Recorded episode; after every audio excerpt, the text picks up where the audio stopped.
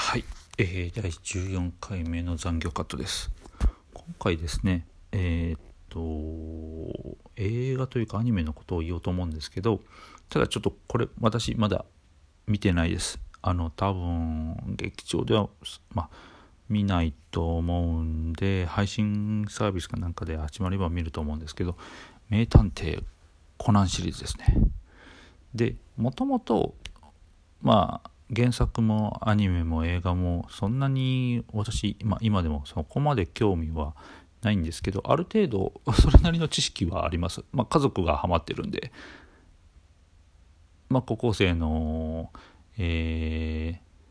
ー、工藤新一が、まあ、薬でなんか謎の組織みたいなのに小一にされたっていうので。でうんこなんでここまで人気があるのかちょっとうちのねまあ家族もハマってるんですけどうん今一つ分かんない。まあ私がおっさんなのでハマれないのかもしれないんですけどね。やっぱり少年が主人公ということで子供には親近感があると思うんですけどであとまあ謎のガジェット類。うんで映画映画はまあそのタイトルによって推理がメインだったりアクションがメインだったりしますからね。まあ一概にはいないんですけど何本か見てるけどなんかこうハマれない感じがファンの方にはまあファンの方から聞いてることはないと思うんですけどこの配信をね。申し訳ないけどまあうん分かんない。ただ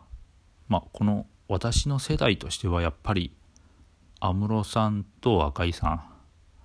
アムルとシャアですよね。セイラさんも出るし。この辺がちょっとこ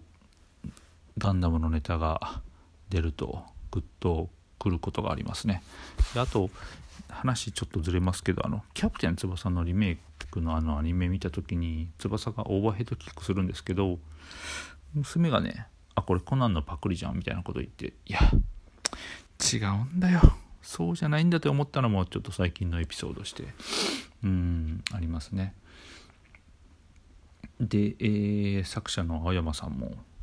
復帰されたということで、えー、で最後のボスはなんだ黒幕は烏丸蓮也。えー、あのなんか謎の、えー、館でのエピソードもう死んでるんじゃない的なうんどうまとめるんですかね。結構コナンってワインの話がよく出るし、まあ、敵の名前もあのお酒になってますけどやっぱお酒好きなんですかね。あとねやっぱりえー、個人的に好きなのはまあ私おさんなのでえー、小五郎ですね。小五郎と綾波。綾波じゃないや、えー、灰原。うん好きですね。あと平治いいっすね。西日本に住んでる人間としては。まあちょっと苦手なのはやっぱりマジック怪盗主人公じゃないのに主人公みたいな登場し方してもこれうん。大人の事情でこうマジコナンの人気の中にマジック怪盗もあやかってるんじゃないかみたいな。出てくるともうちょっとこう、まあ、まあこのエピソードは見るのやめようみたいな。うん。あとまた高木刑事とか目黒さんとかもなかなかいい味出してますよね。まあなんでちょっとねなんでこんな話したかというと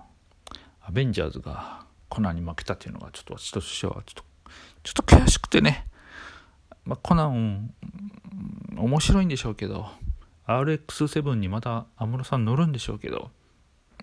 まあちょっとちょっとだけ喋りたかったんですいません。これで終わります。